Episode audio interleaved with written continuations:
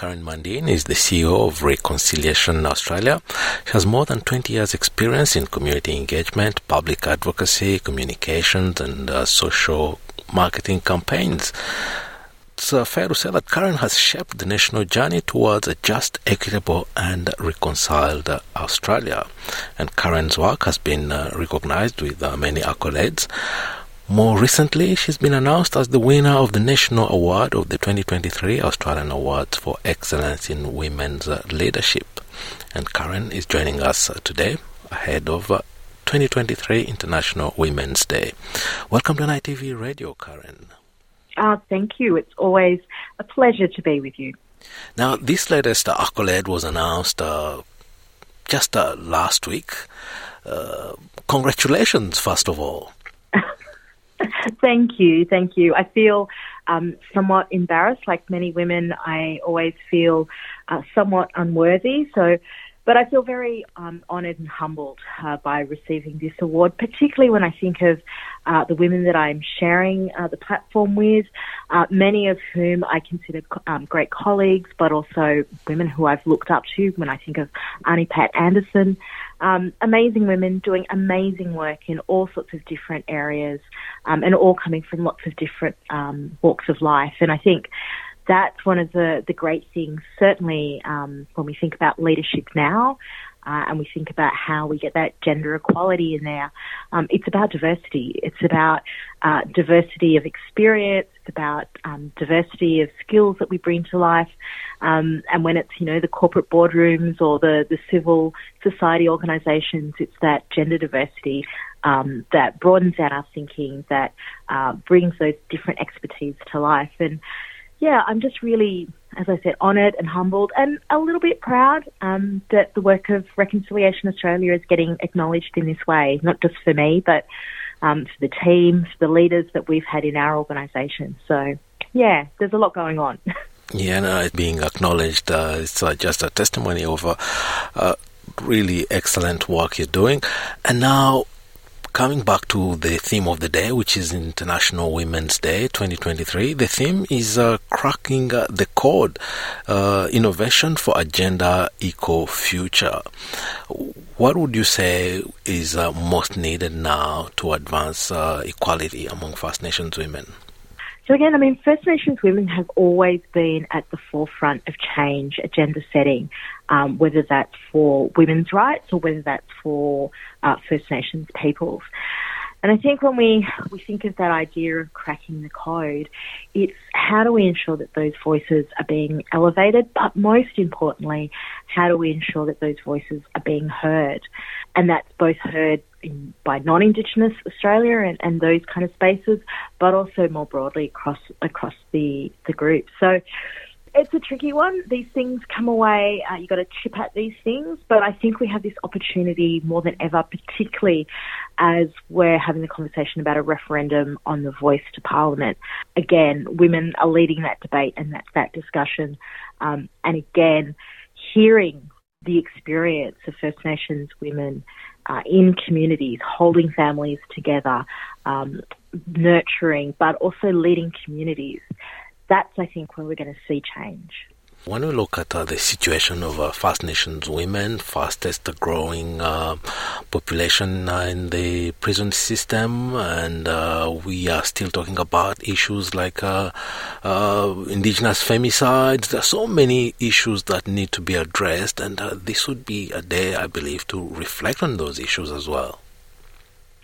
Absolutely. I mean, the, the alarming rates of um, Aboriginal and Torres Strait Islander women in incarceration is enormous. And we know that that has a knock on effect for families and families being torn apart.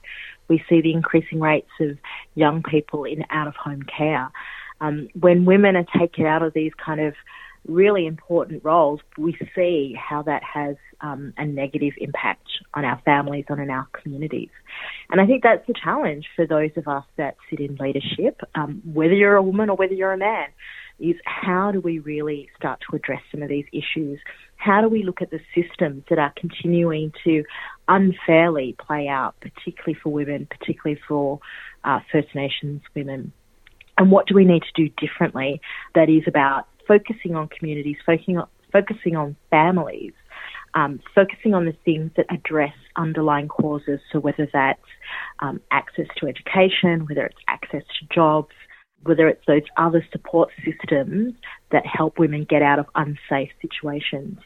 That's where we should be focusing our attention yeah, because uh, First Nations women play a very, very, very strong role in the community. Last week I was uh, talking to one of the artists, Philly. You would think a rapper, you know, they're hard, uh, tough men, but um, the person that inspired him the most in his life is his mother. And uh, even in one of his hit songs, he thinks about uh, the, it's called uh, Brown Skin. It's about the strong female figures who actually played a role in shaping what he's become today. So uh, First Nations women should be really celebrated on uh, this uh, day, not just this day, but I think every day.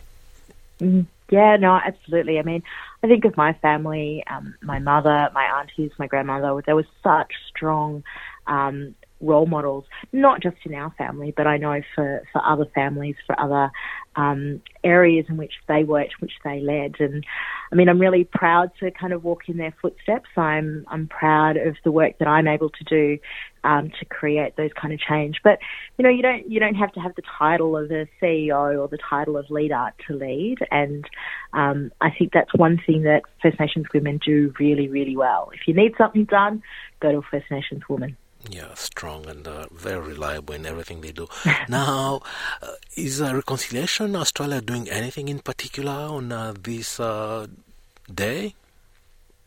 So we're going to be highlighting the many, many amazing women um, that have worked in our organisation, that have led our organisation, and certainly, again, it's about how do we amplify their voices uh, to make sure that they're they're getting the due, uh, due respect that they deserve, but also that we're truly hearing. Um, and the best way we can honour that is actually by listening deeply and then um, enacting what they're saying.